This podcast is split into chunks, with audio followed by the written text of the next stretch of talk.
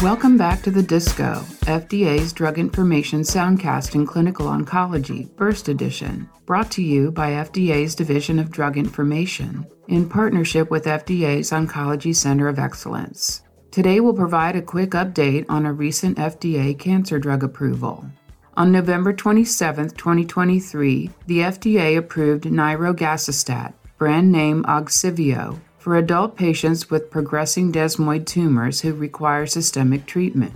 This is the first approved treatment for desmoid tumors. Efficacy was evaluated in DeFi, an international, multi-center, randomized, double-blind, placebo-controlled trial in 142 patients with progressing desmoid tumors not amenable to surgery. Patients were eligible if the desmoid tumor had progressed within 12 months of screening. Patients were randomized to receive 150 milligrams nirogacestat or placebo orally twice daily until disease progression or unacceptable toxicity.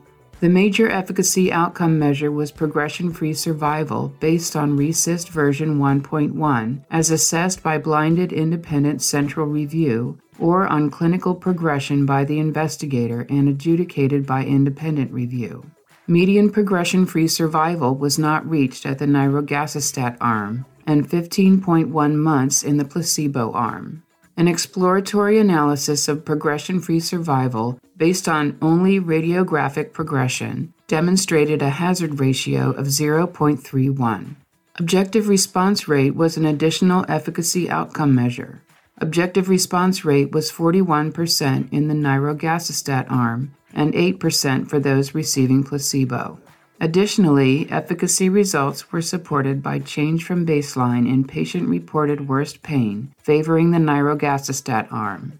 The most common adverse reactions were diarrhea, ovarian toxicity, rash, nausea, fatigue, stomatitis, headache, abdominal pain, cough, alopecia, upper respiratory tract infection, and dyspnea. This review used the Real Time Oncology Review pilot program, which streamlined data submission prior to the filing of the entire clinical application, and the assessment aid, a voluntary submission from the applicant to facilitate the FDA's assessment.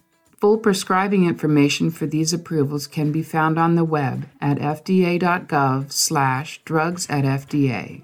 Healthcare professionals should report serious adverse events to FDA's MedWatch reporting program at fda.gov/medwatch.